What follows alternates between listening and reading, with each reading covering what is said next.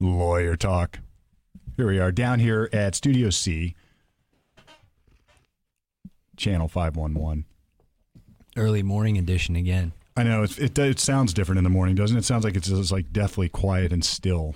I like that. I Our phones aren't blowing up from all the calls we're missing because it's early in the morning. Yeah, yeah. No, it's uh, morning is the best time. I, I love spending it in the studio, so to speak. But uh, we got lots, lots to cover today. We have a guest, Special guest. special guest. Is this the special guest series? There she is. Uh, Leslie Albright. I got that right, right? Yes, you All right. Uh, it- you know, for forever we avoided, or I avoided like the plague, anything having to do with law. Even though the show show is sort of called Lawyer Talk, but we always get back to it. And now, how many guests in a row have we had that are actually attorneys?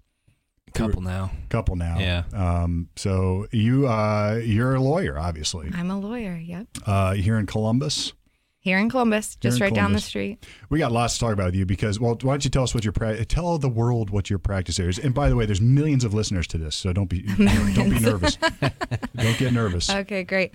Um, so we are lawyers for students and lawyers for educators. So our firm focuses on anything student rights related and educator right related. Um, so K through 12 students, we work with um, parents and families needing special education assistance with their schools. Um, and I work with college level students, so students accused of academic misconduct, code of conduct violations, Title IX, sexual assault type stuff, um, but all administrative at the college level. Gotcha. Now I'm gonna go. I'm gonna cover some of the boring stuff first. It's not boring, Okay. but you know we're gonna get into the good college related stuff in a second. Sex. Yeah. Sex. Good stuff. Me too. Uh, no, the uh, it, it, this this hits home because I've had experience with IEPs, and you you mentioned like the K through 12 and helping people get uh, with that academic type stuff on in the public schools. Um, and you know, th- there's a dearth. You know what that word means, Jeff? Mm-mm. A gap. Dearth. A dearth. I know what girth Dearth. means. a dearth of lawyers. I think a dearth of lawyers means there's a lack of attorneys. There are very few who actually do this stuff. So right. it, to get IEPs and individual education plans or programs, what is it? I- Plans. plans. Okay. Yep. Uh, sometimes the schools, I mean, it, it's this cat and mouse game. You almost feel like I've talked to people who are actually fighting it. I've had very close friends who have to go fight to get help and programs and assistance and uh, and whatever from the schools, and, and and they didn't even know where to go. There were no attorneys. They had advocates, I guess. Somebody yeah was an advocate. and we have we have advocates at our firm too so um, we try to start people out at the advocate level they can obviously bill lower than an attorney rate uh, so a lot of times it's more reasonable and no, no, then, no. You should bill more, more, But- more, more. Well, that's a good option though for people. yeah that can't necessarily get to the step of an attorney and there's there's a benefit of bringing an advocate and not an attorney um, because then the school doesn't have to get their attorney involved necessarily Oh, yeah, and I think there is this connotation. You bring in a lawyer, you tend to, you know, that can scorch the earth, maybe, right right particularly if you get the wrong one. right Yeah. and we try to i mean we understand people aren't going to just pick up and move to a different school district um, so we really try to be the voice um, of the parents and the student but within reason. So we know what a school should be doing has to be doing um, and we can communicate that to the parent as well. So it's and it's not just special education related because a lot of our stuff is actually just suspension um, expulsion defense. Yep. but when we get a kiddo in with you know a suspension or facing an expulsion and we say well wait a minute. Are you on an iep uh, then you have a whole different set of hmm. protections and a whole different process that we can take them through Yeah, and that's it's so inside. Uh, boy, there's a lot to talk about there. It, it, with respect to the IEPs and education, here's here's what I have seen talking just to parents in the community. I'm not going to say which community my kids go to school, although it's probably known by now. But it, it- you know, people have a tendency, I think, parents have a tendency, I think, just to say the schools will take care of it. You know, it, it just is what it is. They trust the schools to just do what needs to be done, and and you know, I, I don't like that for all sorts of reasons. I think that education has to start at home. But beyond that, a, lot of times the school's interest either doesn't align with what you want or they don't have the funding or they say they don't have the funding. You feel like they're doing everything they can, but maybe they're not. Or I guess parents don't even know what they could have right and, what their rights are and what their rights are. And having gone through IEP meetings, you walk in, Jeff. They give you this big stack. They give you this big thing. It's like this disclosure. And I'm an attorney, right? I, and I'm looking at this, and everybody's in the room. And I'm, I'm leafing through this, and I just start laughing. They're like, "What?" And I was like, "I'm not going to read this." While everyone's sitting there watching you. right? It's like we just want you to sign that you've received this. It's like, yeah, I got it. But no, and and honestly, let me let me say this: the school district where I am, they have been awesome. Good. and they're very very good about it. But i've talked to other school uh, people working with other school districts jeff. We know somebody very close who had to go through this. And it was a horrible experience. It was a it was a dogfight at every level. Every single level. Just to schedule something was a mess. Right. And it changes every year too, or throughout the year. You know, if your kiddo has a different challenge or a new something comes up, um, you know, then you can call another IEP meeting and revisit it. So, yeah. um, or you have a series of, you know, a good three or four years and then your kid hits middle school or your kid hits high school and it's a whole different set of teachers and, you know, ways to study and things like that. a new team, new people. But it, having, I tried to refer. This is before you. I knew that you were probably before you were. even- I don't know. Anyway, it was before I knew that you were doing this stuff. But I remember looking for an attorney for somebody, and I couldn't find it. I actually kicked around in this very space in the studio. I actually talked about why don't we create a school practice down in the basement of our building Yeah. because it just there's a dearth.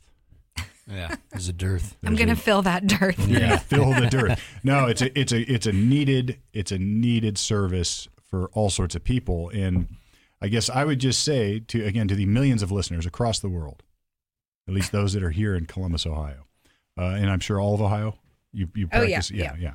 Uh, y- y- don't take for granted what's going on with the schools. You can get advice, and you should get advice, and even a phone call or a meeting or a consultation uh, I think would be very valuable. Having, like I said, helped others and gone through that process, um, there, there's a tendency to feel like you're rocking the boat in your community, and you shouldn't. You just want to get along. And like you said, you're not leaving the school district, so you want to get along with people. Right. But if they don't give you what you're entitled to get, and you got to fight, and it turns contentious, things get things get weird. So a good attorney, I think, can help. I guess uh, bridge the gap and and and you know mend the fences. Right.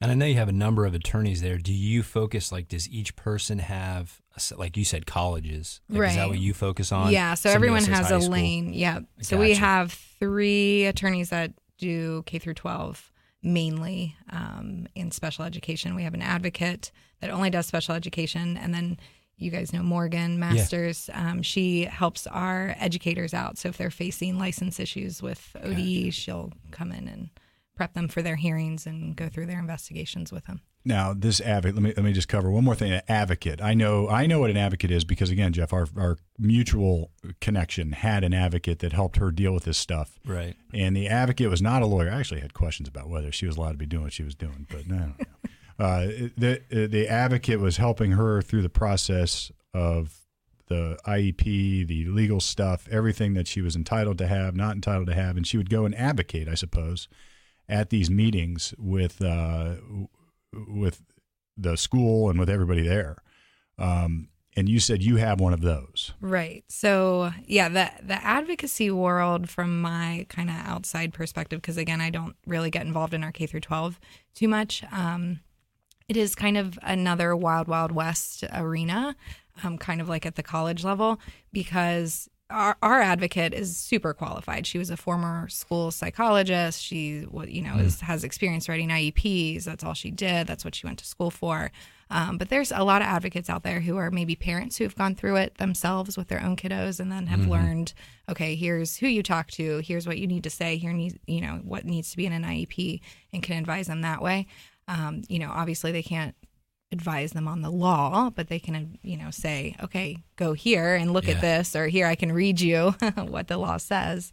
Um, but there's a whole other level too. So if you can't get um, services or whatever you need at the school level, you can um, file for a due process complaint. So that's what our attorneys would then get involved in in doing that. And that's just sort of basic administrative law. You start on the administrative level, and then when you file, like you said, due process, now you're ending up in courts and letting Right. judges decide if the administrative rules were followed. Is that Right. sort of how that works? Yep. Yeah. Yeah. And, you know, you're entitled to a hearing. There's all sorts of other protections. We don't need to get into that that nuance of it. But Yeah, come on, let's talk about sex. let's talk about sex.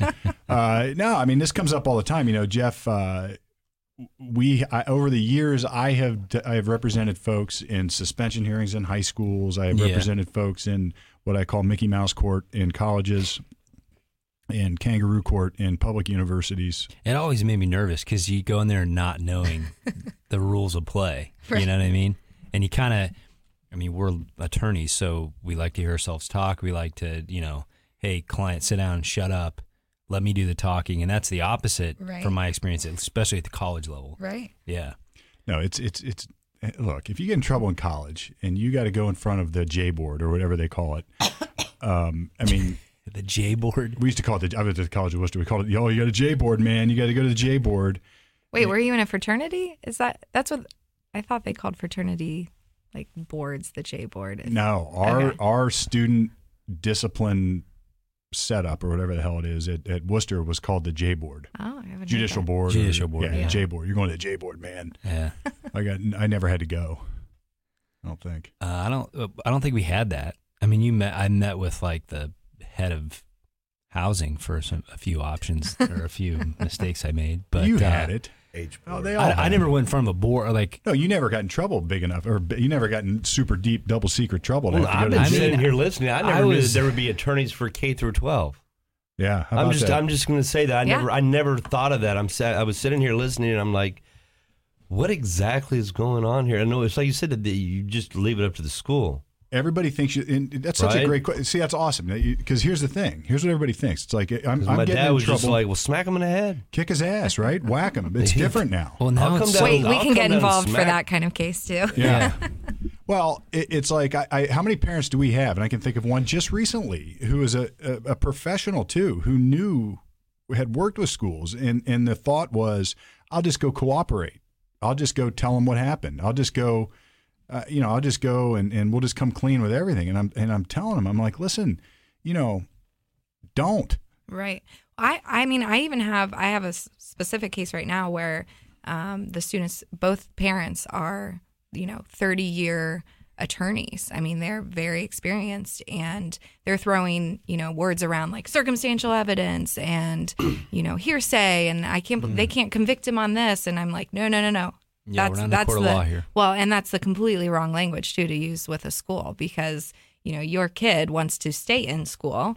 Um, so to a degree, you need to cooperate, but also you need to to be on the defense because you're going to have a serious life interruption if you get expelled. Yeah, it sucks. And you know, you you mentioned what you your strategy on it is exactly how we would handle it, uh, even in a criminal case. It's like you don't go in throwing flames like you can't Right. prove this, nah, nah, nah, nah, nah. This is bullshit, man. You can't do it because they can and they are and they will. And then what? You know, your your kids sitting at home with you for the next uh, nine weeks or whatever. Right, and you can sue, but okay, well maybe in two years you'll be reinstated. I mean that's not going to give you Right. immediate relief. Right, your kids. I mean, that you don't get that time back, right? Right. So it's, but you, you, there's so many parents, Jared, would just say, you know, discipline my kid, or I'll just cooperate and it'll be okay. But they don't realize, or then they'll come back and they'll call and they'll say, I'll say, what happened? They're like, he got expelled.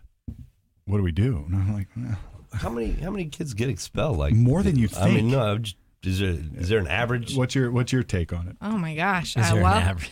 well, we built a in ten. we built an entire firm No, with six agree. I don't attorneys doing school law. Doing so school law, yeah, yeah. I I'd was say always able to negotiate my own way out before I went too far. Those We've days come are to an done, agreement. my Right. Those days Yeah. are done. Done? They're done. And I was just thinking, I mean, out of everybody I ran with, none of them ever got expelled. Yeah, my you know, and I Drew- wasn't the cleanest crew. I mean, it wasn't. I'm just, I'm just trying to think. I'm thinking about all the stuff that I did. Well, K I mean through that's 12, just and I'm times thinking to changing. myself, like, man, Yeah, The but people- did pe- what people have doing? pictures of it? Did Yeah, people, you know, Yeah. post it out on social Yes. media? That's So a that's- whole that's a whole- that's the- different Yeah. layer. Yeah. boom. I, I showed I maybe I, I showed my 15 year old maybe I shouldn't say this I, I showed somebody who's a school age kid Fast Times at Ridgemont High Yeah. and he, he was asking me on the way to school the other day it's like Dad when you were in school did teachers really show up at your at your house because Mr. Hand showed up at uh, Spicoli's house at the end to go through like uh, you Mr. Spicoli you have wasted exactly 10 hours of my time Yeah. so I am here to waste your time on like the dance night, but it, it's like uh, it's different back then, man. I mean, you could say y- y- like there was a lot more discretion, There was a lot of things that were different. and you could you could get away a lot more. And I think in a lot of ways it was better, but it's become so formalized that now I think there's this fear of treating somebody differently than somebody else. So everybody is fit into this model, and you got to go. They got to follow that model. Otherwise, for fear of some lawyer, I hate lawyers. Some fear of some lawyer suing them uh, like the parents you're yeah, I talking was about. say liability. And also, I think, you know, part of our problem is getting the word out about, yeah, you can have an attorney for these different proceedings and all of that. But it's because we have, you know, our our age parents now are like, well, I got away with that when I was a kid. Yeah. That's Yeah. the, that's the hit, I guess. Yeah. So, what is like one of the number one things that you K through twelve? Oh, I'd that, say, that you've got to. Is, it- is, it, um, is it violence? Is it fighting? Is it or what? I'd what say is? sex pics. That's oh my my guess. Is it? gosh, I K don't. through twelve. And Yeah, I K not. through twelve. Yeah, there's. Oh yeah, we get sexting The all kid, the time. the, se- the, the, Well, I guess some of the twelve. I, yeah. I I jumped right to kindergarten, but I, how many have we had up there in, in junior high Yeah. shooting pics back and forth? We've Oh, had yeah, that's dozens right. and dozens. yeah. I'm going to have to say that before you get to middle school, a lot of that's going to be just some problems that you probably need to find with the child, some mental issues that that, that are going on there. But then once you get, because I mean, once you're a teenager, you're a teenager. Yeah. Yeah, and once you turn into a jackass, I mean, then it's yeah. We're, I mean, I think it's probably still the same behavior. I mean, minus the social media and pictures, you know, element. But you know, fighting. We get guns in schools. We get well, that's probably a newer thing. But um, the fighting and um, harassing or bullying or Yeah. um, gosh, I don't know. Do you have uh, issues with kids not showing up for school? We Do don't get that a of that? lot. We don't get that a lot because if if we are on the verge of some like absentee problem, it's usually because we're trying to work it in with on the special ed side. So okay, Gotcha. let's get an IEP or something. Let's figure out why this kid isn't going to school and get accommodations is what is for that. IEP again? Individual, individualized education plan. Okay. It's the it's the uh, when You, you, you guys were slinging that out early on there, and I was I- I, was it- I was trying to I get it know in it. there. I was trying to register it. it's it's when you get pulled out of school or you're pulled out of class to go with the special ed folks. Like we call Is it. it more- really that? I Yeah. mean, there's a lot of people with IEPs There's- that are far it from can special be- I'm, right? I'm giving him a simplified explanation, but Yeah. yes, I mean that's that. Now it, to get that, like when we were in school, nobody had IEPs. You just need you go to the blue room and get special help Yeah. or whatever it is. But well, like Right, when I and was well, in law there's- school, they had kids that got extra time. Yeah, for the that's exam. A, Do you guys have that? that's an accommodation. Yeah, Yeah. that's an accommodation. Um, but you know, some of it can be okay. This person needs, uh, you know, a one-on-one aid, or this person needs, um, you know, obviously the extra time on exams. I mean, it can be the transportation. It can be just uh, anything throughout the day. To And that would be called an IEP. well, okay. I just have to like put a caveat out there. I don't do this Okay. in our no, you're the expert. Policies. No, no, no, no. I'm just like, okay, what's that intake? Oh, what's that, you know, case coming in? Um, but no, an IEP, I mean, there's got to be a diagnosis of something there um, before you can get into the IEP Gotcha. world. But you, again, you can make accommodations for transportation, for um, bathrooms, for, we, we try to say uh, the indiv- individualized education is not a place. So trying to get, um, you know, students back in a, a regular classroom rather than sending them to the blue room yeah. um, there can be you know social emotional aspects to it too They have that at my kids' school. They have I don't know blue room. blue room? It's it's like a calm down room. So they'll take you to this room and it's like you know got beanbag chairs and stuff like that, and people calm down. See, I you know I I, I don't know what I think of all this, but it, it's like it's I'm sometimes serious. I've seen it. Yeah, I was like, "What's that room We for?" It looked like it looked like a hippie it's like room. you sit in a corner Okay. on your toes. It looked like people are smoking weed in there. It's like a hippie room. Yeah. And I was like, "What's that?" maybe they So I have was like, oh, that's diffusers the- and things They yeah. might. My daughter's Yeah. like, "That's the calm down room." Do they have a I'm like, oh, chalkboard? oh, really? Do they have a chalkboard where you draw a circle that's a little bit higher than your nose, so you have to stand on your tippy toes and put your nose in the circle? Mm-mm. oh my gosh That's what. I have had to stand in the corner Yeah. of a room. yeah, Corner of a you- you closet. know, Do- do- no, well, do, I've, I've been we've been threatened with the closet. stand in the corner. We had to go stand in the corner. Yeah. This is rural southern uh, Missouri, though. It's a little bit different right there in the Arkansas border. Oh, I was son- Back back when, yeah, I mean, we we got paddled. We got you know Mm. down to like you said, they'd call my dad, and he'd be like, "Well, smack him again." Yeah. Probably deserves it. Yeah. I mean, I- and based on ever what you're telling us you might have Yeah, I got paddled. Yeah. Did you ever get paddled yet? I'm talking No. like the board, like the full on No. whack. The entire school hears it board. I never got paddled by my. what wait a minute well i i was never getting in trouble as a Well, did student. anybody else though? Or I never got paddled. I got in, I got in trouble. I didn't. I don't think I was a troublemaker, but I mean, I you know had my share of trouble. I never got paddled. That was not around at all. We had boards. So and Yeah. there there were like a, there was a handful of teachers, usually one to three, who were the the executioners. And if if like one of the teachers who's not the executioner needed an executioner, I'm going to go get Mister Whoever, and we're going to get him down here, and we're going to take care of this. So you'd stand in the hallway, wait, and then you hear the you could hear it all reverberating throughout the hallways, the whack, and everybody's like, "Oh my god, somebody got whacked!" And uh, Did the kids scream? dude, you got to be cool and tough. You can't scream. Will the girls ever get whacked? Not like the guys did, I'm sure. You never saw a girl get whacked. With I a cannot paddle? think of one girl ever getting whacked. I whacked. can't think of one. Mm-mm. Mm-mm. Oh. Very It was sexist. all us. Yeah. Uh, no, I got whacked one time. I think seventh grade. Wait, did you go to a Catholic school? No, it was public Oh. school. Big one, at big one at public school system. I got What year did you graduate Just a from high school? Uh, Like 1920? I mean, what is this? 1988. I graduated high school. 88. Oh okay. my gosh. All right. I graduated 01. You're probably around my Yeah, I was oh, high school. 03. 01. Oh, you're okay. I'm older. Yeah, I remember my buddy. He was going to get whacked. Wow, you didn't think you were older than me, Jeff? I, I thought we were about the same age. Well, we How much are. older is We're About two the years. same age. You you are about Different. the same age, right? Two years. Are I don't know. I just thought we've been lawyers the same amount of time. I don't know. You you look younger than me. Yeah, uh-huh, I, I've okay. been I've Thank been you. through it. Yeah. Yeah. Well, you do criminal defense. It takes its toll on you. In a lot of ways, it's a good transition. That's what you do too, because Yeah, that was my background. Yep. Yep. And if we're in this school setting, kind of to go to the sex thing, it's like you commonly see, I guess, with what we see today in society, these situations where maybe a student takes a you know a, a female or male home and has a little fun, and then the next morning regrets it, and now you're sort of dealing. Well, that's college. What's, before we go there, let me let me just say this. There's a there's a whole different component getting to the criminal defense side of it that people call me all the time and they're like, "Well, uh, I was in the office and I st- and they want to talk to him and you know it's just the the principal and I was like, "No, it's not. Who else is there?" And they're like, "Well, no, it's just the principal." I was like, "Who else?" And eventually it comes out. There's a cop there. There's a school resource officer. We never had no school resource Right. officers where I come from. If you're a cop at school, it was because there was a big problem. Um, it wasn't, or there was like a dare seminar or officers. something. Same kind of to of keep nonsense. the kids off drugs. Yeah, well, that didn't work. Yeah, that that At least where I was. It's a gateway. The gateway to, I don't know. I- Good time. the gateway to a good time.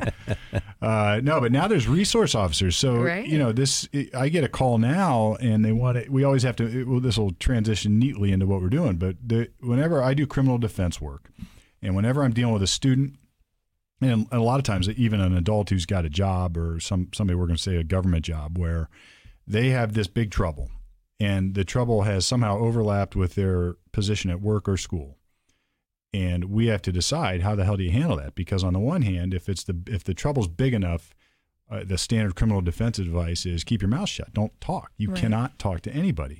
But and you have a right not to talk. But in the student side or the school side if you don't talk they throw you out. And it's like this you- you got to you, you- a lot of times you end up in this impossible scenario. Um, how do you handle it? The Kobayashi scenario yeah Well, so a lot of cases that come to us are either, you know, referrals from other criminal defense attorneys that are representing a student in the court because a lot of times that's a lot faster than what the college is doing. Um, and then we come in maybe even after a case is done. I have one, I was at OU yesterday and the, the case, the criminal case had been wrapped up since March. And OU just got a hold of a police report and now the kid's in trouble. Man, For something that happened in March. It starts with the school, though. It's fast. Once it starts, it Yeah. can be. I always try. I mean, in typical defense fashion, I try to slow it down a little bit. That's the key. Um, you know, oh hey, my schedule doesn't work for that date. You know, in three days. but if I got like a jury trial on a rape, I've had situations before where like the Oh, they won't like, stop. Yeah. they Yeah. were like, next week we want to set it. Well, can we continue it? Uh, you can continue it like till the next week, but no further. Right. Gonna- two days you can have Yeah. 48 hours just to get your you know Yeah. Yeah, the classic line is our investigation's completely separate and it doesn't matter Mm-hmm. what you're doing on the criminal side. So you could be even, you know, in a diversion program or getting a dismissal on the criminal side and the school's still moving forward Yeah. with their Yeah. part of the investigation. Um, so wait, what was the original question? The original question is do like we have this sort of this conflict of of ideals because the school will say you have to cooperate and if you don't we're just going to go th- go right through without you and we're going to kick you out. Or like jobs often will say you're if you don't talk to us and cooperate in the investigation you're just fired you're done. Or if you do cooperate and provide information well now you're making statements that can be used against you in a criminal side. And and you know I've always weighed I've actually had this conversation many times. I mean, if I'm dealing with some underage drinker who's got an Ohio State underage drinking problem at, on mm-hmm. campus and it's their first one, Um, I don't care if they go talk and cooperate Right. because they're probably not getting kicked That's out. That's what I was going to say. De- definitely depends on the level Yes. of infraction. There's so, a sliding Yeah. scale. yeah, when you're talking about drinking, I mean, I think Jeff, you sent one over to us um, a while ago where the criminal side was going on at the same time the school side was, and you know, we we made a decision to just on the school side to mitigate um, and say, hey, yeah, I'm going to talk about some aspects of this. I actually had the student say that's still pending in court and I can't talk about it. And it was actually received really well the way we presented it to the school. And they, they didn't ask any follow up questions. They said, okay, we get it. Yeah. Um, but again, you know, it was more mitigation. We talked about all the good things the student's doing Yeah. and blah, blah, blah. Yeah, and that that works out great. But what if it's a rape case? Right. Right. You know, now uh, you know, and I've been over there at Ohio State, uh, sitting with a kid who's accused of rape, and I'm looking at this like, this is not good. I mean, he's gonna he's gonna have to go cooperate or get thrown out. And many times I've just withdrawn from school. I've had the kids just say, well, I was going to withdraw. say you you just have to do a balance. Okay, I'm looking at prison time, or I'm looking at getting kicked out of my school. I'd Yeah. probably rather not do prison time. You know, And is there? I've always felt that there was a benefit to just withdrawing from school, even though I know the discipline records are still there. And, and a lot of times I've had schools continue to go through with the discipline, even though my client has withdrawn from school and gone back to New Jersey or whatever. Uh, they still go through and they still uh, have the hearings and, and, and kick them out or do whatever uh, for later. But I always, I just like, just get out of this mess. You do not need to be involved in this because it's a bad enough case on the criminal side that you don't have a choice. Yeah. Um, And I don't think the folks understand like what that process is at schools because it's very it's strange. For starters, you could have a lawyer or an advocate sitting with you during these hearings, but technically the student's supposed to do all the talking, right? Right. So at most schools, you can have an advisor and outside attorney come in. Some schools, uh, you know, private universities limit that. So I have cases going on right now at private universities where I'm basically ghostwriting everything. The school has Like, no. this is what to say. Yeah, the school has no idea I'm involved at all. So I'm just Gotcha. like privately now, who's the advising. client? What's the school? Yeah. right. Uh, no, and I've done that before too, where I've had it where I've waited outside the room, sort of like a grand jury, where they come out and they ask me questions. I was like, Yeah. ask them, you know. oh, Yeah, you're right. nice. I'm like, call me. Yeah, it, it's uh, it, it's it's total nonsense. I mean, Yeah. there is no. I, I hate to impugn the justice systems at our various schools, but they are not, in my humble opinion. Well, the uh, board is a lot of times made up by students, right?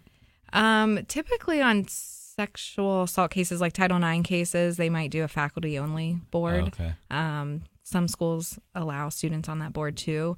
Um, sometimes a lot of mine I've adjudicated with just a hearing officer, so just somebody from student conduct that Mm-hmm. And you wasn't that choice. right. You ha- you have those Yeah. choices at most of the schools. Um, so and and a lot of times if it's really fact intensive, I like just having one person Mm. hearing it because that, I I usually think that one person's actually going to read everything Oh, um, and follow it all, rather than a board may say, okay, I'm going to rely on my neighbor to you know maybe read Yeah. that page, and I'm not going to read that as closely. That's a good. Yeah.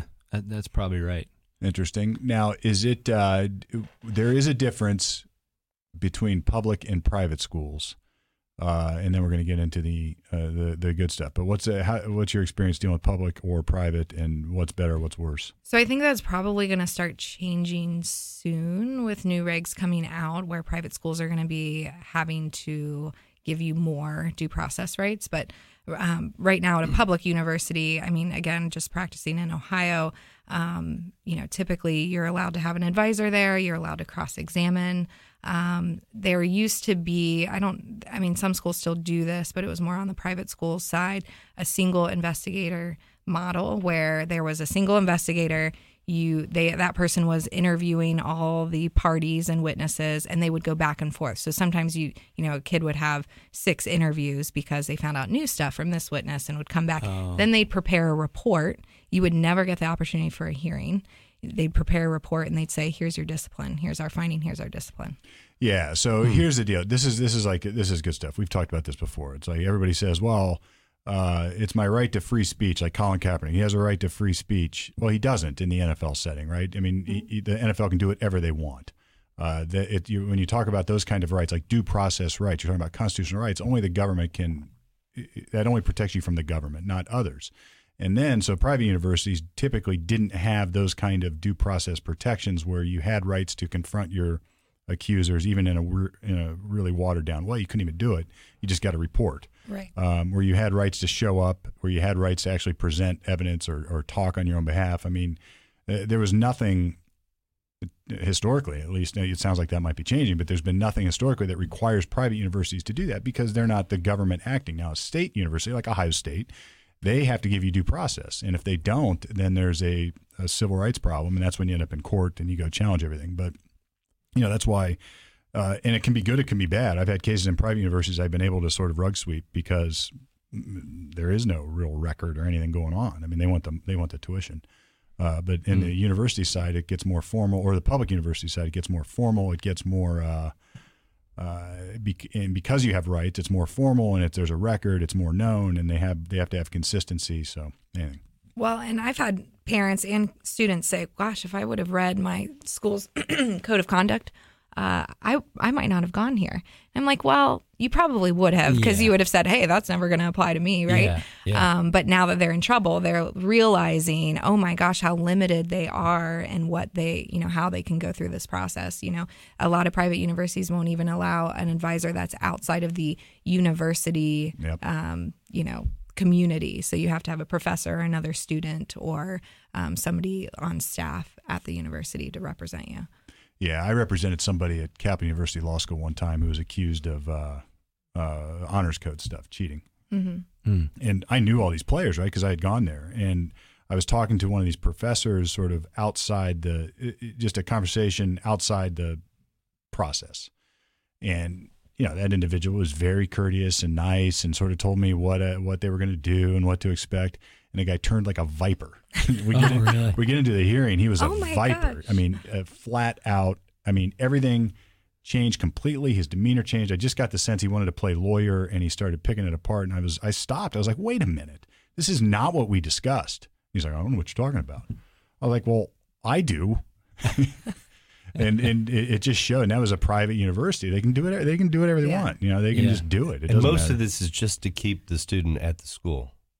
Am I correct on this? Yeah. Yeah, or or keep a clean record. You know, when I get a freshman, you know, even at Ohio State that has an academic misconduct hearing, if we can attack that first one, because chances are in this day and age, you know, if you get one your freshman year, you may be called back in there your junior, senior year, and then you're really facing separation from the university, so suspension or expulsion. So why, why do you say chances are? Just because they're going to label you that kind of person? Well, I no, I just think that with all the um, websites out there, Oh, and uh, okay. you, you're just you know the GroupMe chats and I things guess I like was still that. in like the old school, like looking on somebody's paper, but there's so much like people Oh, yeah. selling stuff. There's still that, but it's more of the students I get in for the academic stuff. It's more of, hey, I found this answer on this website that I subscribe to, and you Oh. know, three people gave the same answer and the answer was wrong. I'm like, well, first of all, cancel your subscription because the answers are wrong. subscribe to. Yeah. Um, yeah. Can you So- imagine how easy it would be to cheat now? Well, and you know what I've heard too is students tell me if every if you think everybody else is using these outside sources and these things they're not allowed to use, you feel pressure then to use those as well Sure. because you're kind of behind on the eight know- ball. Yeah. Yeah. I mean, they're getting, they're getting the advantage. Right. I'm just leveling the playing field here. Right. Yeah. Yeah, I guess I never thought of that. It's like you get an essay question or something, and you have your. I mean, do they, are they do they lock your laptops now so you can't have internet while you're taking tests? I mean, they take tests on computers now, right? Yeah, I mean, and online classes, you know, they have software that's actually videoing you while you take it, and then they will flag you if your eyes move, you know, over here, or if you're taking. smokes. yeah, it's it's really intense. So you, you need a mirror. You need a series of There mirrors. So it's it's it's it doesn't show Jared backwards. behind the need two computer mirrors. Going. Or I've had at I've something. had cases where my you know my clients accused of just straight up hiring somebody else to take To their take the- online you know exam and then they're tracking IP addresses so they're saying okay well we have all these logins from India No. were you in India the same day you checked in you know physically in this class No, but there was a Time Warner truck outside my apartment, and uh, they must have been doing something. Well, and I've heard now too. There's these like I'm so not a tech person, but there's these supercomputers where you can like log in using someone else's IP address, and you know. So I've had students say, "Well, no, I was using a supercomputer, and I don't know what IP address they were talking about." But then the IP address is linked to like a tutoring program, you know, somewhere else. Um, or you know they track IP addresses to say, oh well, you have a login in California Right. and you have a login in Ohio, and you know I've had clients actually tell me, yeah, because I was going back and forth from Ohio to California visiting my family or whatever, Yeah. whatever it is. But Yeah. you know, then kangaroo court, like you you're like, how do I prove? Be like, hey, show up. Well, that's Like, just it. How in do I prove it? You bring have the, pencils. You you you're not supposed to have the at the burden of proof, but I mean, You you're do. basically Yeah, you do. have to prove your innocence. because they don't believe you otherwise. If you're there, they don't believe you. So, all right. Whatever happened to number two pencils on the little bubbles? on the blue books, Scantron. Seems like They still have C, Scantron tests? C, C, I mean, I C. assume the ACT is it still I don't Scantron? know. I think it is. Hmm. I don't think you have to use specifically number two pencils anymore, though. I think you I can use like any any type of pencil. Any I type of think, pencil to get it done. I think I've heard that. Yep. Okay, I used to have a so a they've pattern. advanced their Scantrons. Used to have a Used to pattern be it where you just be number guess. number twos. It's like A C E F A E C B C, D. C, C, C, C, C. My mom That's had your some, best bet. My mom had some theory about that, and I think it was bet. C. C. She was like, That's if you don't know, just pick C, Bing, and be consistent with it. Yeah. Don't go like C and then A and then D. So like blackjack, always follow You the same just, protocol. Just right? go to C. Yep. Yep. Now we had a teacher. He had these. They were bubble tests. So multiple guessers, and uh, and he had he had the key where he had put, taken a hole punch and punched out on his little piece of cardstock, Mm-hmm. so he could lay it over top of your answer sheet, and he would circle if he could see whether you got it right or Yeah. wrong. Right? Oh, that's Yeah. genius. No, it was a horrible idea because I learned quickly. All you have to do is fill them all in, and you get an A every time. Oh my gosh. Yeah, No. or or and then you got caught. You actually got away with that? yes, people got caught Wouldn't you doing be that. able to gonna- he's actually gonna hold it up see this like, whole yeah, thing's the filled out? so filled a out. couple people got caught, but then what do you do? If you're down to two, you fill both of them in, and you could get. It doesn't. It's not so obvious could looking get, at it You could get through. because he would buzz through them in, in Yeah. seconds. He would buzz Yeah. through them. Oh my Yeah, he had to change his policy on that one. I think after a while. I mean, it, it was just too easy. So if you if you if you're down to like A So if that or kind of stuff C- was going on at our schools, think about, I guess, what's Oh, going on so now with the advanced, right? technology. No, yeah. I never did that. Yeah, Wait, I somebody think you said. I think I just said I that did was just to make yeah. the story a little bit more Right. believable. Yeah. Yeah. Uh, no, it, it, I'm sure the testing with the internet. I mean, imagine how creative you could get getting answers. Oh, Yeah. or you leave the room, go to the bathroom, and check Google. I mean that that's happened too, where people have said, "Hey, so and so got up and went to the bathroom, and he had his phone out." Okay, then that hmm. triggers an investigation. What were you doing on your phone? Blah, So blah, you have Yeah. to stash your phone in the bathroom. Well, they're right, or doing- leave it in your pocket. I don't They're Right. doing like a comedy clubs now, like the bag. Or have you guys been to any events where they do the bag? That's probably what they're going to have to start doing. Yeah. Where everybody just gets a your A6 bag, put your no, phone you in there. got You then can't you have your phone just until you're stash done. it. You You stash just it. Leave it in your pocket. You, you- look, Right. you, you just smuggle it in. What are they going to do? Check your crotch area for your phone? Yeah, you Just get a pat down down the front of before your you come into the to You, the you test. can't take a Just piss. like you used to do can't with take your a weed. piss or shit during the test, man. Sorry. Just like you did with your no, that man. that's actually that is we've had that case before where the professor said you cannot leave the room, you cannot use the restroom, and we had a client who had a medical reason that he needed to go up and use the restroom. Look, diarrhea is not a medical reason. No, this was a medical reason. And you know what happened? So they, you know, accused him of academic misconduct for, you know, violating the syllabus rules or the test rules by going Yeah. to the bathroom. He he went through the process by himself without an advisor, attorney, parents, nothing. Um, and you know, thinking, gosh, this is so stupid with, you know, the bathroom. Yeah, I got nothing to hide. Right. And they suspended him for a semester, I think. And then um, the class he needed to take it wasn't offered until like the whole next year. So essentially, his suspension was It was like, a year. yeah, because that was the only class he needed. over. So then you can file an appeal, and we got him on appeal and and got a little better of a result. But yeah, that's insane. yeah, That's insane. I can't imagine that policy would hold up. But, you know, maybe they have to escort you to the bathroom. Well, Well- but you know what? If he was, if he had registered with the Office of Disability Services at his school for that reason, Yeah. then he would have get, been given an accommodation to be Yeah. able to use the restroom. Yeah, I- that makes sense, I guess. So, and maybe that's the that's the reason why you should have your IEP when you start young. And I've had this come up too, where people let their IEPs go, and then they get to college or whatever, and they don't have these accommodations anymore, and it gets sort of sticky like that. They have, they have issues. But Right. all right, so what is the biggest problem on or that you deal with on campus these days with kids screwing up? I'd say most of my calls are academic misconduct, but my bigger cases are Title IX Title sex IX cases. sex cases. Yeah. What is Title IX? So Title IX is um, people frequently refer to it as like why we have to have um, same sports teams for each gender, same number of sports teams. So um, it's you know gender specific that you have to be free of harassment based on your gender.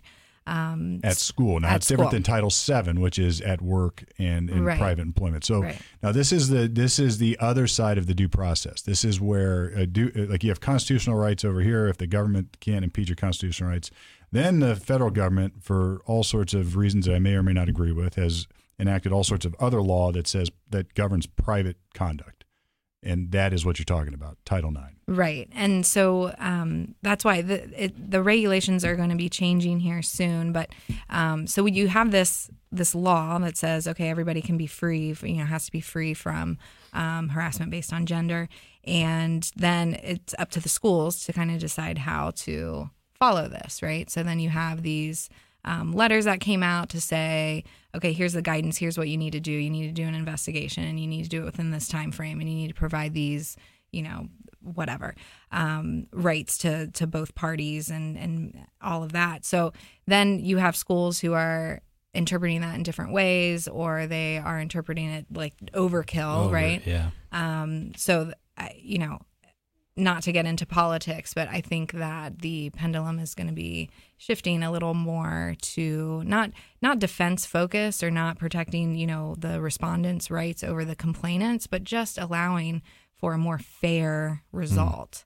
Um, so allowing cross examination or or you know mandating cross examination of your accuser and following all you know some of the things that the court system follows. Well, this is like uh, the nightmare scenario. This is this is this is my problem with this Me Too movement, right? Because I have no problem if if you want to if somebody's been sexually abused or sexually assaulted, man or woman, I think the person who did it ought to be prosecuted, ought to be thrown out of school, whatever. But it seems to me, like you said, the pendulum is shifting, and I think that's a good thing. But it seems to me that.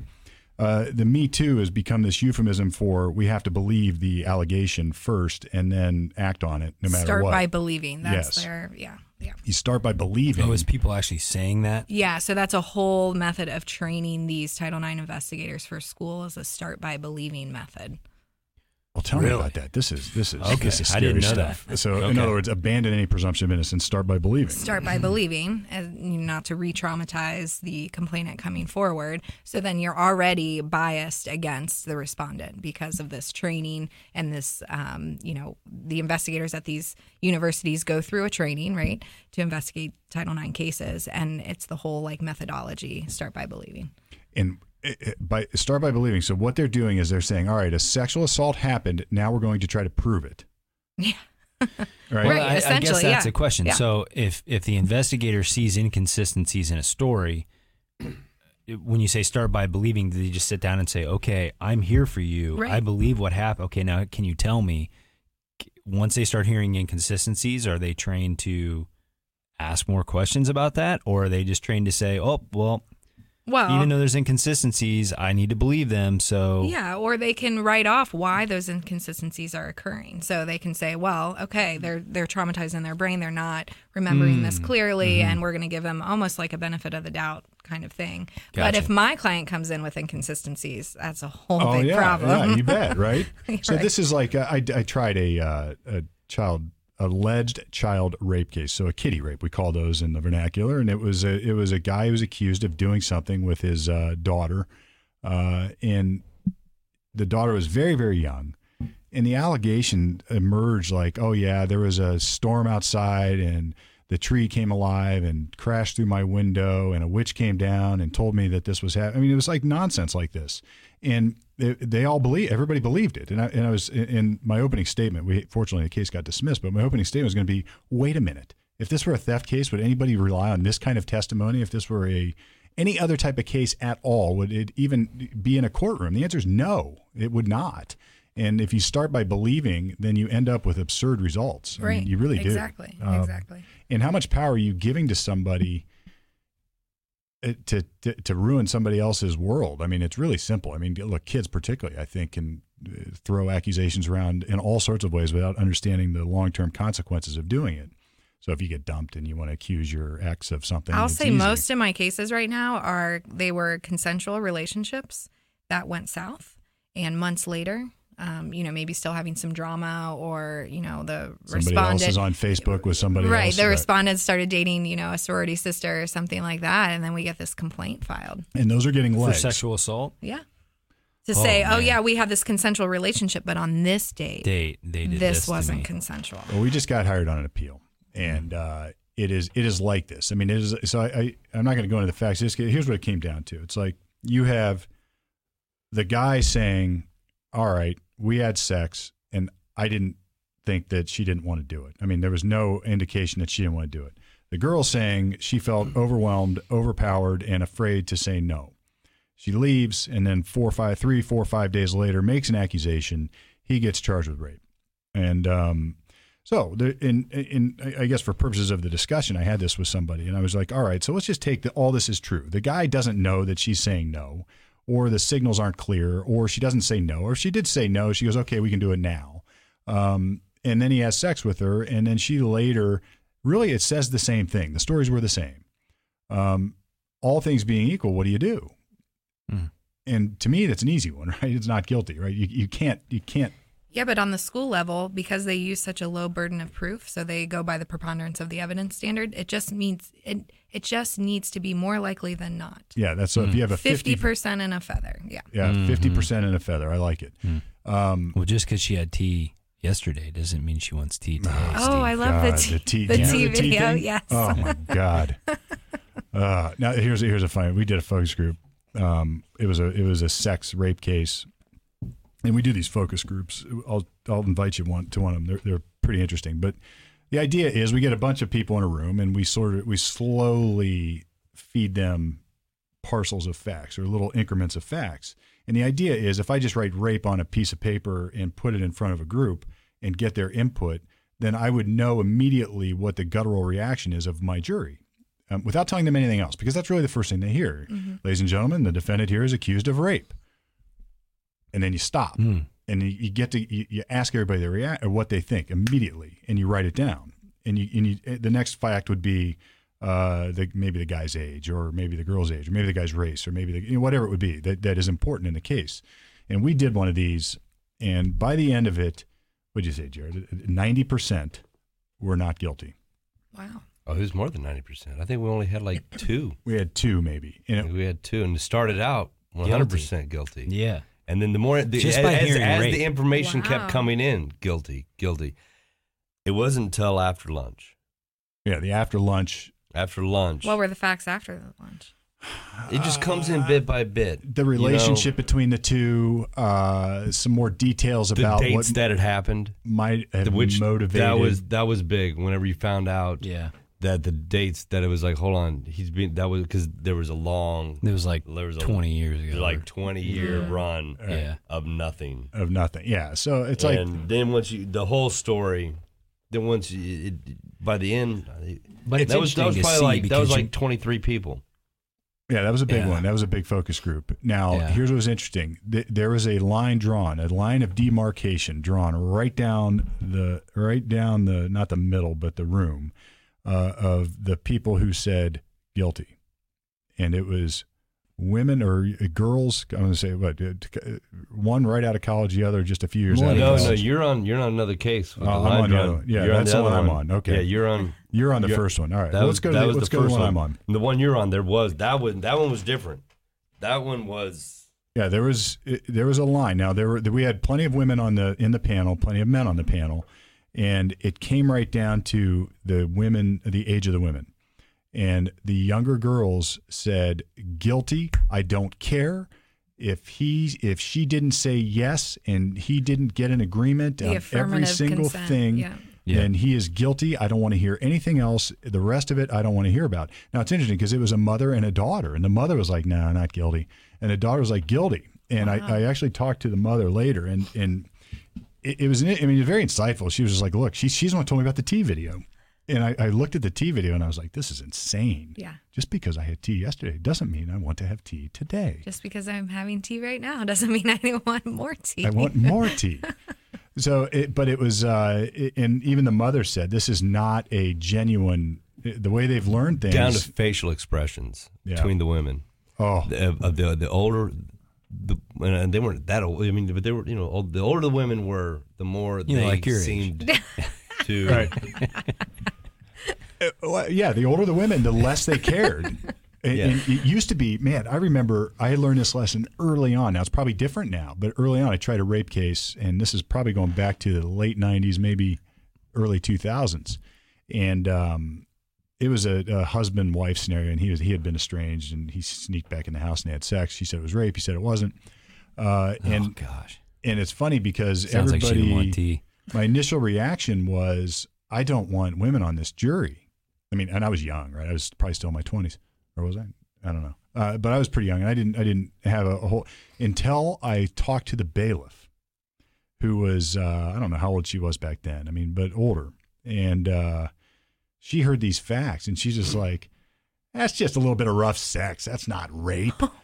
Oh And I was like, and I remember thinking to myself, I need older women on this jury. Yeah. Right? I was like, I need to get some older women on this jury. And she, and but but that was my, that was my vision of what rape was at, at my station in life. Is that it- it- you know I didn't even think about rough sex. I'd never been married. I didn't, you know, I you know I don't know. Um, but she thought, no, this is no big deal. They're married.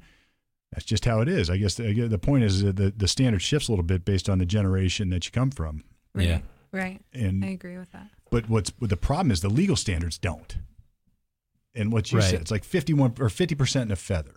In a Mm-hmm. criminal case, it's like ninety percent and five pounds extra. You know, it's like you need you need to be positive. And if you take the scenario I had where it could go either way and it's 50-50, what do you do? And I've asked this question of lots of people now in the last several weeks.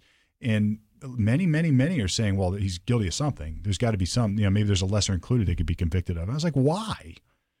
It's like why? If there's no proof, if it's even Steven, if it's right down the line, how do you how do you justify a rape conviction? Right. Yeah. and it's something that we're struggling with in the criminal courts on how we defend these cases because the concept of me too while it's very it's great for for making sure that victims are are made whole or are vindicated and and creeps are thrown in prison it's dangerous for those who maybe aren't guilty Well, and I think too, at least for the, the cases I handle, and again, uh, most of my cases don't have a criminal element to them. They're the maybe there was a police report filed and it was closed, or there's no police report at all. Um, but detail equals credibility. So I've even had clients draw on a whiteboard where his hands were, where they were laying in bed at each stage of this, because I guarantee you the young complainant is not giving that level of detail. So if I can have my young complainant Yeah. or young respondent who wants to come in and just say, "Yeah, we had sex and I thought she was into it and why was she into it and where Yeah. were your hands and how did what was the conversation if you had any, you know, with a position change?" Because sometimes we get cases in where it was like, "I was okay with this position, but not okay with that position." Oh. And then that's when the school Uh, how gets do you involved. handle that it's like what Yeah. So is it consent to an uh, it's positional consent then I want to, yeah. Then I, or I've even had cases where it's hands, you know, where we're talking about hands outside of clothing, um, and they're being investigated for sexual assault. and what is the consequence say hands outside the clothing uh, and there's a quote conviction or, or a finding There, I mean, I, I rep, so I don't only represent respondents. I should kind of put that disclaimer out there. So I've had complainant cases um, where we've had, and I can think of one specifically where it was outside, it was a boob grab outside of clothing, and that, um, com- or that respondent was suspended for a semester. wow was it a high school or was that college college. man You yeah, don't agree? I, I I don't know if I agree or not agree, but it's it, it's. It, I guess it shows you how far it's gone. I mean, you got no you got no wiggle room, and I and the other issue. I mean, I guess if the person did it, uh, there should be some consequence. If somebody grabs somebody's erogenous zone, I suppose, without consent, there there should be some consequence for that.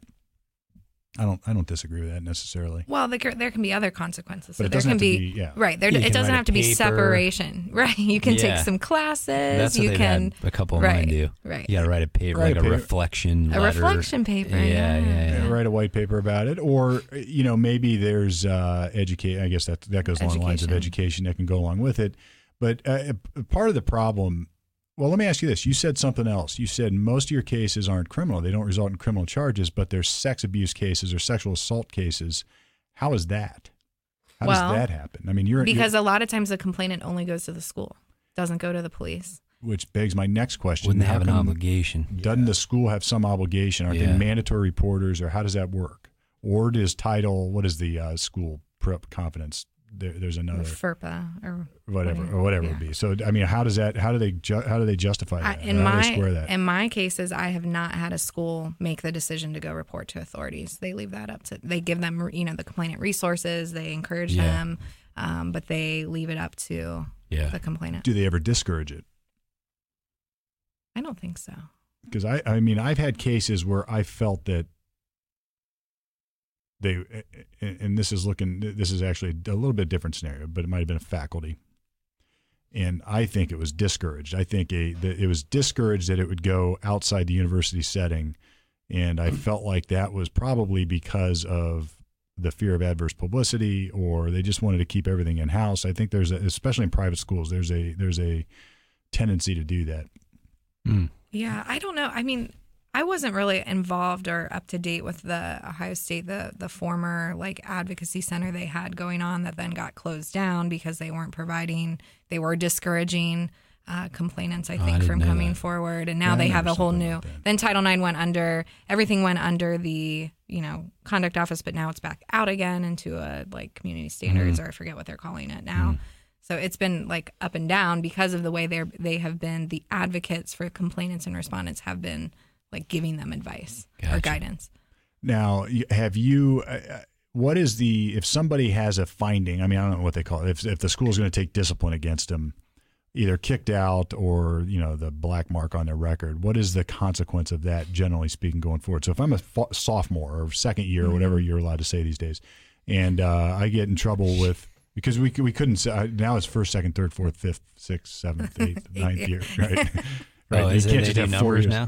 Yeah, yeah. I don't think they do freshman, sophomore, junior, senior. I anymore. asked one of my clients the other day if he was a sophomore, and he was like, "No, I'm not in high school." And I'm like, "Oh, second year." So Yeah, Oh, don't do it. oh, okay. We didn't have they really freshmen. do change. Okay. we- I felt super old. We didn't have Like freshmen my at age, College yeah. of Wooster. we had first years.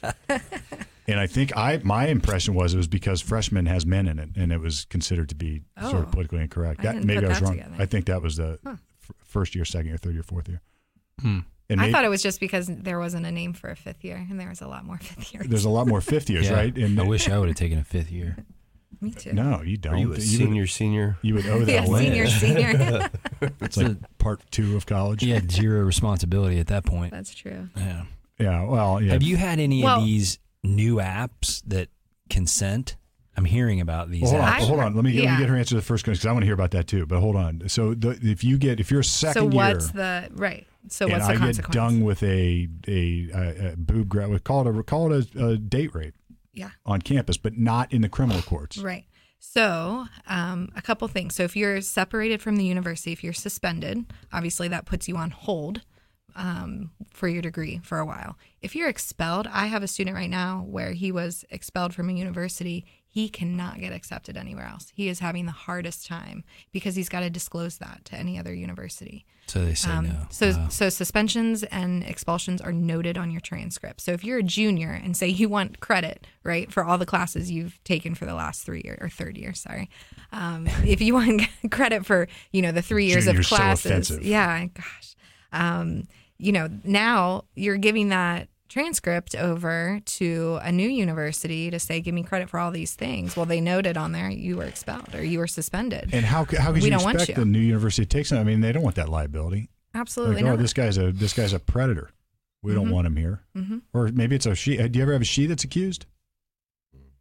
Have I had a she that's accused? I've had. I mean, Jeff's been grabbed many times. yeah. I'm not, I'm a victim. No. I love that case. Um, I w- I have had like men on men, but I have. I don't think I've had a female respondent. Interesting. All Yeah. right. Maybe it just never happens. Maybe. Maybe. Uh, all right. So the uh, Women it follows to- them around. So how do you get rid of it? I mean, what, what's the? There is no end game to that. Then it's like, is there like there's no expungement for No academic records? Um, well, you can sue and try to negotiate away an expulsion or go back. now that's interesting. So you file a lawsuit. Is that is would that be equivalent of like uh, going to court on a due process claim, or is it like a separate private lawsuit that says? You can have a Title IX lawsuit. You can have a breach of contract lawsuit. Uh, you can have um, a due, yeah, constitutional rights in general, due process, that kind of thing. Um, so this is a whole wave. I go to a symposium in DC, and it's like every April. It's like all the um, nationwide uh, respondent attorneys, but they call themselves plaintiffs' attorneys because they're the people filing, right, in these Yeah. in the courts as plaintiffs. Um, and they all get together and talk about just the changing case law. I mean, it is it is truly the wild wild west, where you have one state, you know, one court doing it this way, or maybe doing it that way in one case, but not the other case, or you know, refraining from really, you know, diving into these facts or this law and and skating around it. I mean, it is crazy. Now, one more one more question. I'm gonna then we're gonna get back to Jeff's question. If um if you have a case that goes through the school process, and then say maybe six months later, a year later, it ends up in our office, guy's charged with rape. Um, my I always have this ongoing fear that uh, my client has made statements or on the record somewhere else Right. cooperating or, or giving information that's going to be used against him now. Um, what is the access? What are the access rules that would permit the courts to either subpoena those records, give those records up, or or, or having it show up in court at all? So I'm not a FERPA expert, but um, subpoena power should like like divest um, Yeah. all confidence or confidentiality. So they should be able to get those records in the criminal court. And that should work both ways for us too. Then, so we should be able to get the records of the statements her, made, right. and if there's an investigation, then we should get all that information. right. I have I'll be thought honest. that before, and they don't. They, they, there is not. It's like I've Yeah. I've run into brick walls before. And they give because they're giving the. They don't give it up. Oh, they don't give it up. Yeah, they they claim privileges and everything else, and then it gets it turns into a mess. Yeah. No, I'm not. I, I I think I've never well, had. good because then I can have my clients talk freely. I've never had it. No, no, no. I it won't never. work I that was way. just gonna Oh, say. okay. I was gonna say the same thing, Steve. I don't know that I've ever had it. I've worried about it for years, but I've never had it come up. I have tried to get school records before on maybe it wasn't directly related to I don't I've tried before and I end up in a fight and you go through uh, Pennsylvania Oh, versus Richie. Ritchie else. you got to go through all sorts of administrative crap and hearings etc. But even then I mean if I I think if if the prosecutor were to subpoena the school records of our client or the disciplinary records of the proceeding they're going to get them. They'll hand them over. Yeah. They don't. Yeah. If it's a prosecutor, Yeah. they don't. They don't care. They'll hand them over. How many times we had that come up? Like we're looking at something, and we're like, "Well, how did they get these medical records?" Yeah. They just hand them over to prosecutors. They If we subpoena, over, it's like, "Oh no, HIPAA." You know what I oh, mean? It's like, yeah. And I've had here's what's interesting. I've had hearing officers at Ohio State tell me they don't share this stuff. You don't have to worry. They don't share this stuff. And I was like, what are you talking about? You don't share this stuff. If you get a subpoena, you're going to freaking share. Yeah. it. Yeah. Like, but like I said, this. I've Oh, never yeah. had it come up.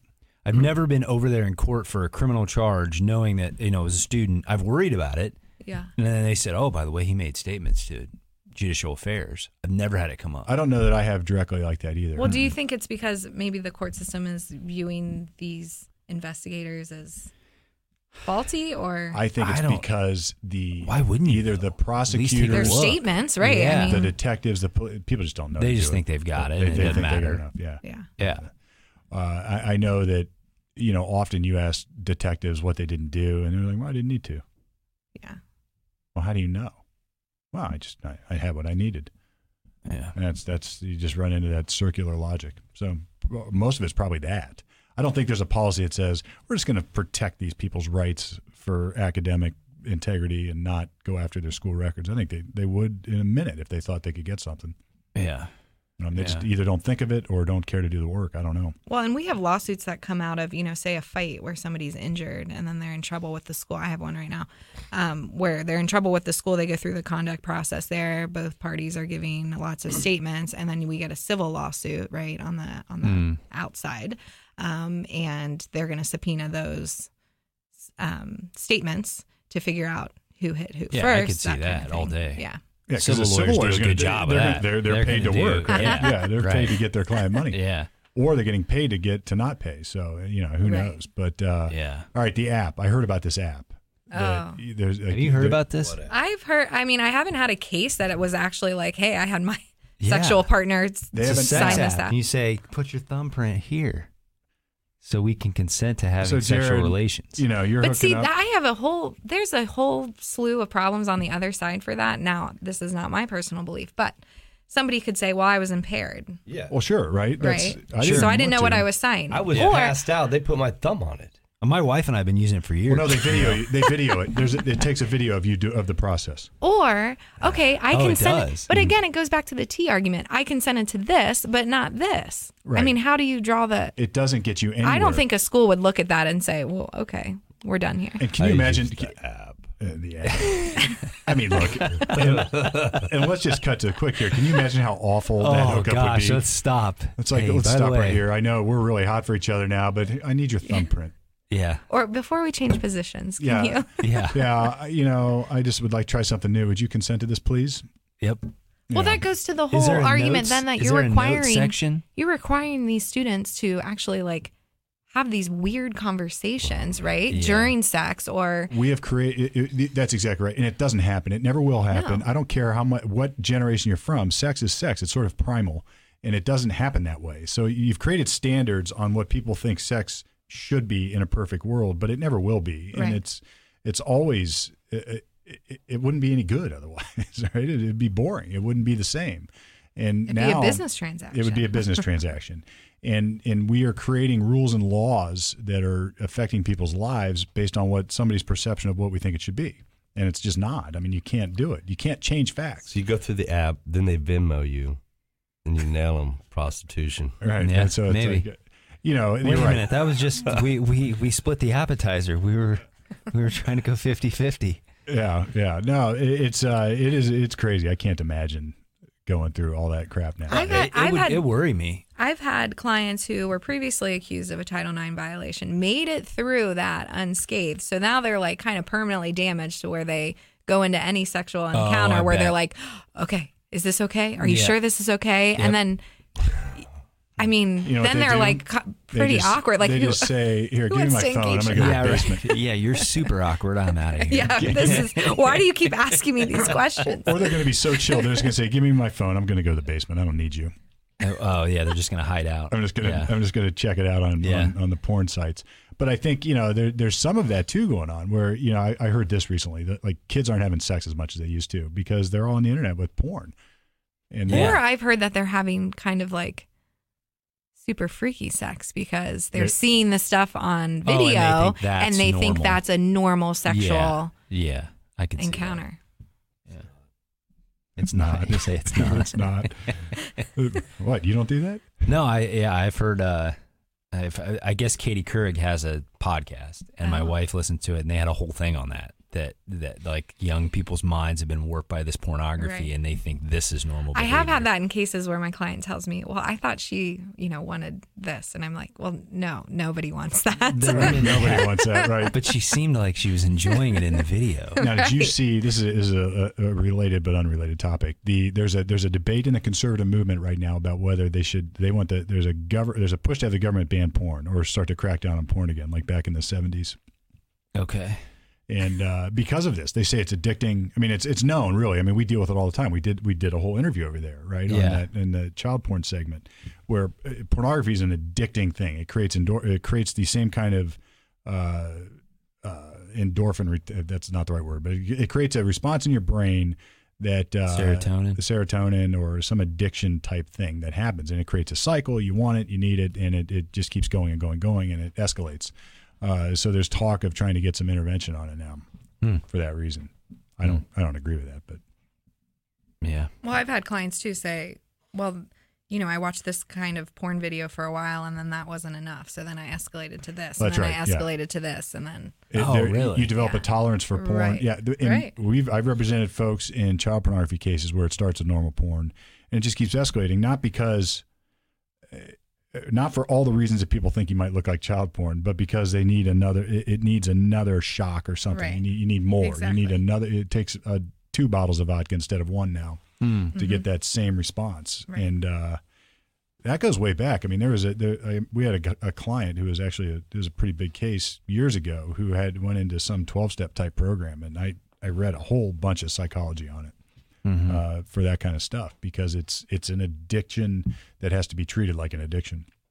yeah. So, and porn's like that, I guess. But You know, we've talked a lot about um, cell phones and technology on this show. Do you use that in what you're doing? Like, getting somebody's cell phone records, using GPS, using Oh, yeah. tower analysis. Do you do that? I mean, I don't help? do it to that level. I do it more of like send me screenshots because again, I'm dealing with the wild wild west. We have no rules of evidence at the at the college level, so I can say here's some screenshots.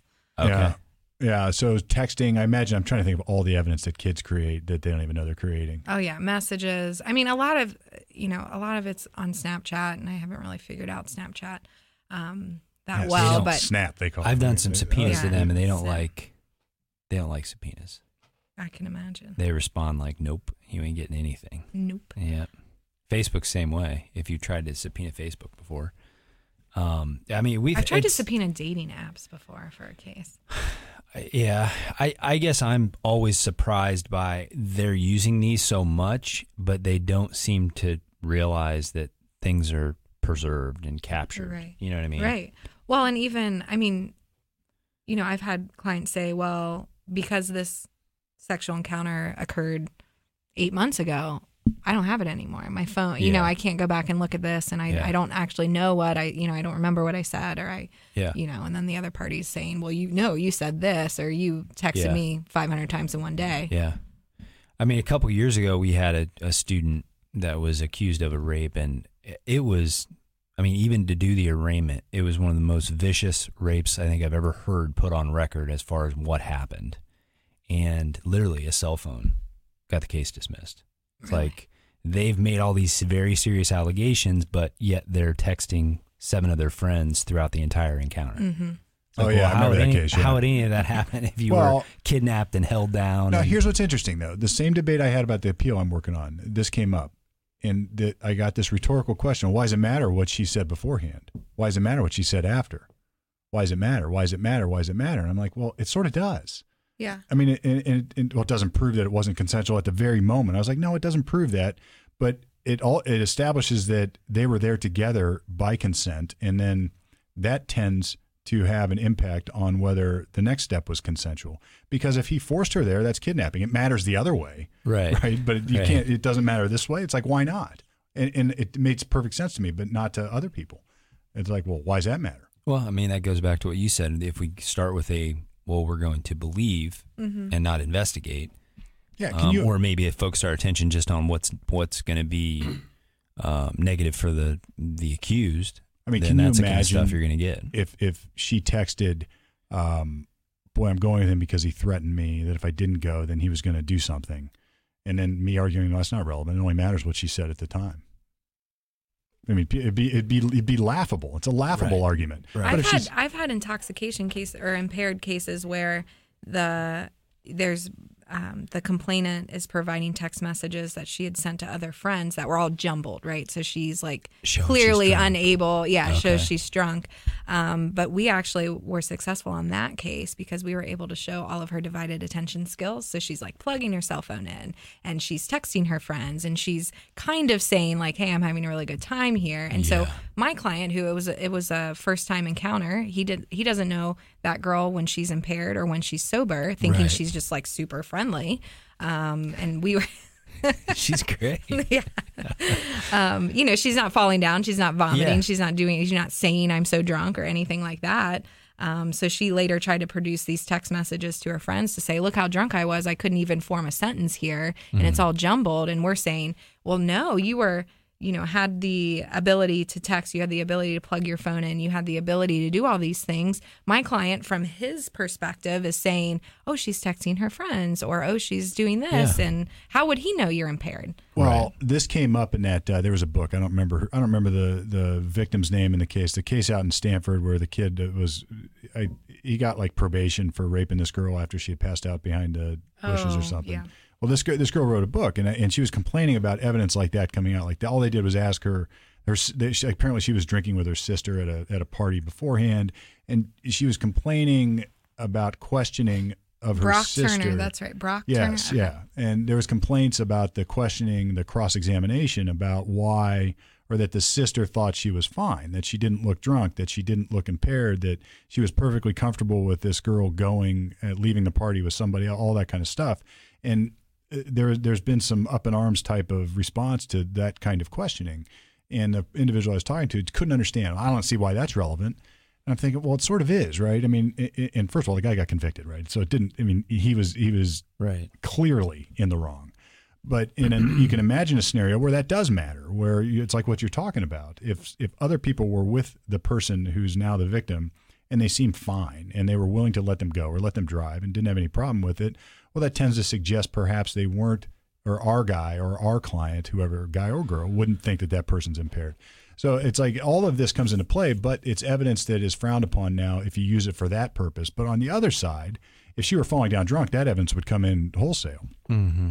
and that's what uh, I guess that's that's my concern. Not only I guess with what you're doing, but certainly with what we do in a courtroom all the time. I mean, it's the look again. The, the being a victim is awful, and people who do it ought to go to prison, I suppose. But it doesn't mean you still you still have to prove it.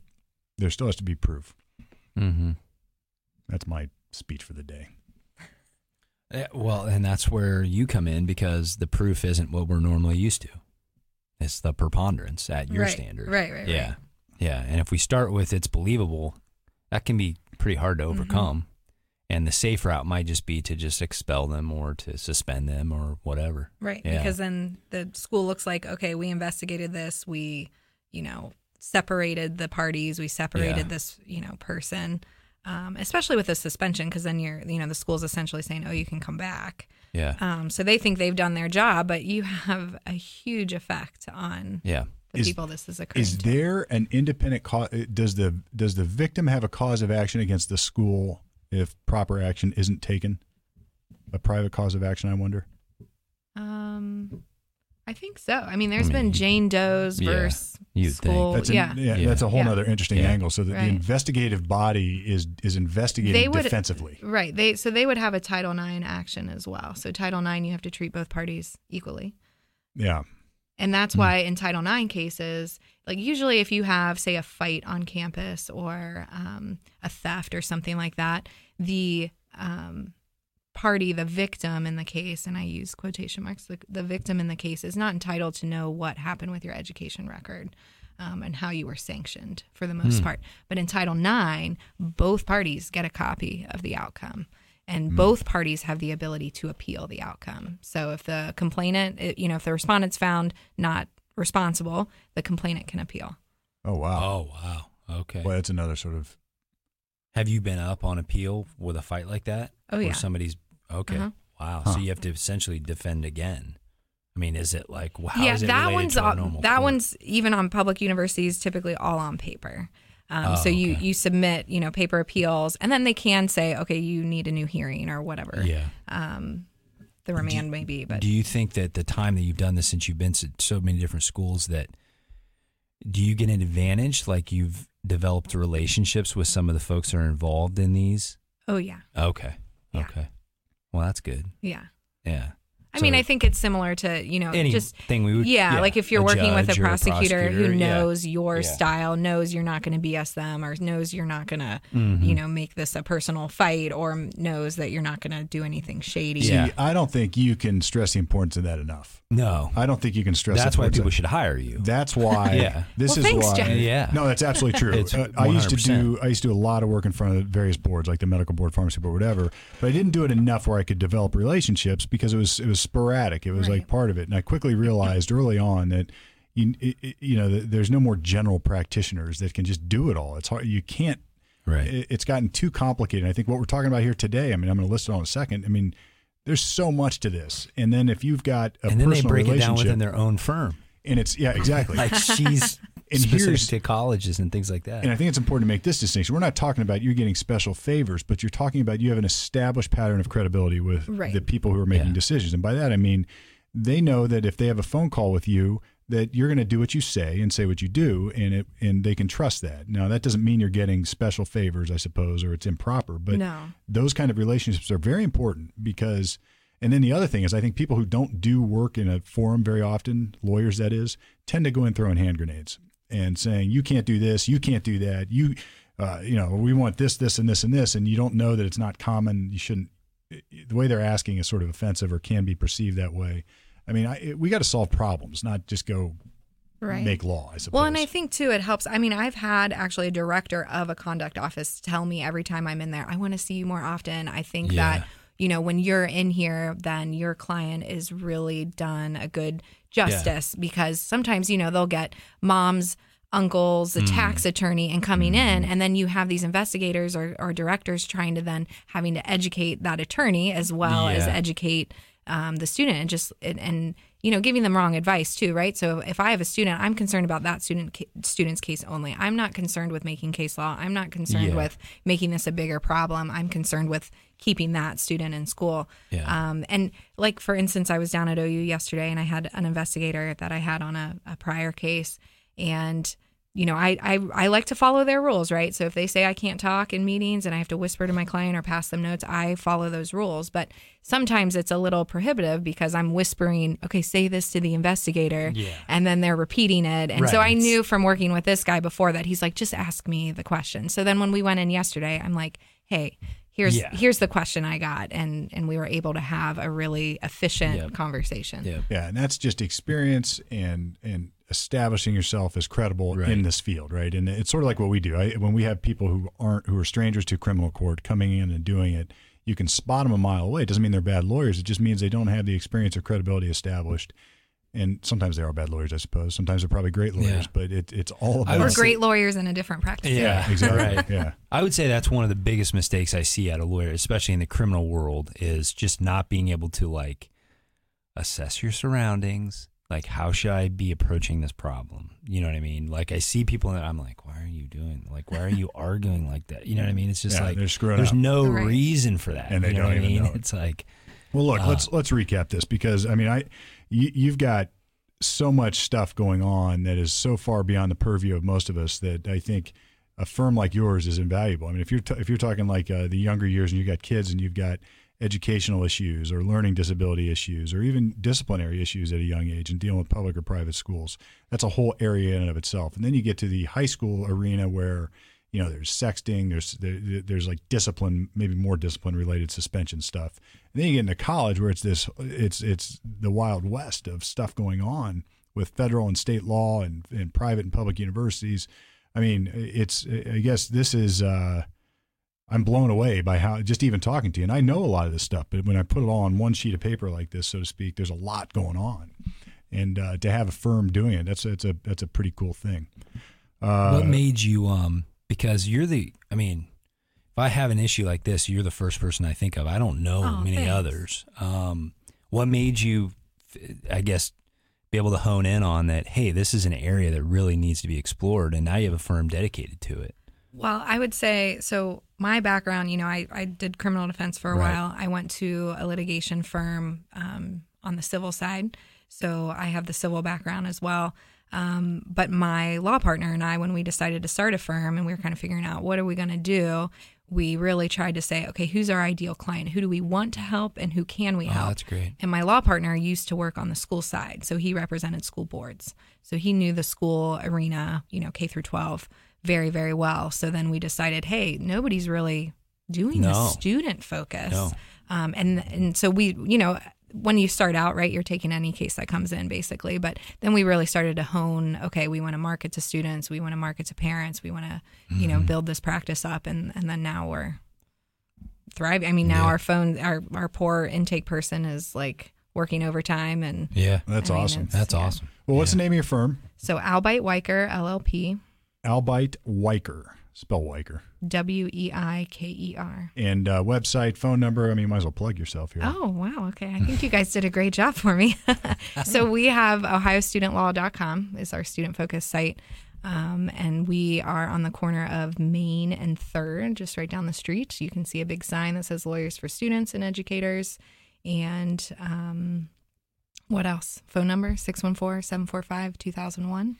Yeah, 2001. perfect. So I would suggest this 2001. at, at any of the levels we talked about. If you're a parent and you've got a kid in criminal trouble, you should call me, of course. But if you've got a kid that has school trouble, uh, you should call me, and you should call you guys, right? Right, Because, or even if you, even if it's not criminal trouble, don't think you can just go in and smooth it over. At least get an opinion i- up front about how to smooth it over. Absolutely. and and when you should and when you shouldn't smooth it over because Right. you know there's certain things that you just can't. Well, and, and students will say, you know, they present it kind of probably like the police do. Hey, come on, let's talk about this. Let's Yeah. talk about this.